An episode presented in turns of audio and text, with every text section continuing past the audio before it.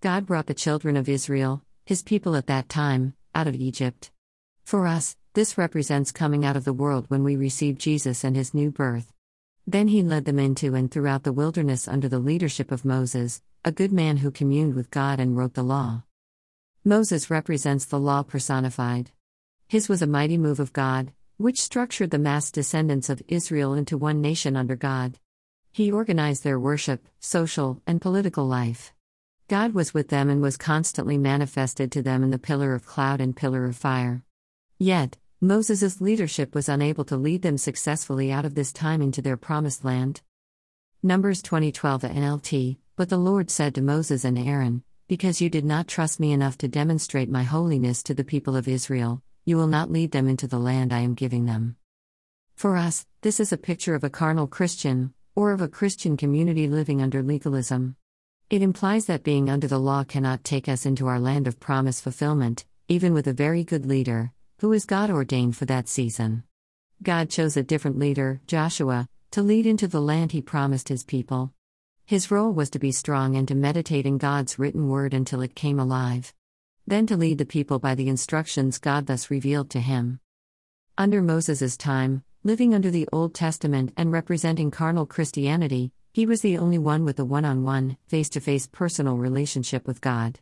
However, Joshua, representing living fully in the New Testament, was about to bring God's people into their own, individual encounter with God, meeting Him face to face and experiencing His glorious, personal presence one on one. The special, symbolic box God instructed Moses to make, called the Ark of the Covenant, was where God met with Moses. It was the focal point of the covenant the God of glory made with his people, it was where God's glory manifested, implying that the covenant guaranteed that God's glorious presence would be constantly manifested to them if, that is, they kept their side of the covenant. The ark was housed in the Holy of Holies, in the innermost part of the tabernacle, tent. God had them make it while in the wilderness. It represents the glorious manifestation of God's magnificent presence, and it is the place of personal encounter and communication with God. As God's people came to the brink of leaving the wilderness under Moses, representing the carnal Christian life of laws and leadership, and coming to their life of promise fulfillment and full spirit led Christian living, God instructed Joshua about how to lead this change. Joshua 3 1 NKJV Then Joshua rose early in the morning, and they set out from Acacia Grove and came to the Jordan, he and all the children of Israel, and lodged there before they crossed over. The only access to the Promised Land was via the Jordan River.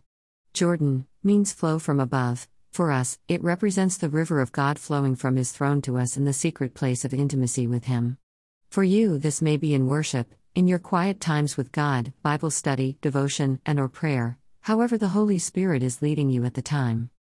To enter their promised land, each person had to have their own encounter with the ark, representing God's manifested presence and glory, in the center of God's river. Joshua 3 3 5 NKJV, and they commanded the people, saying, When you see the ark of the covenant of the Lord your God, and the priests, the Levites, bearing it, then you shall set out from your place and go after it.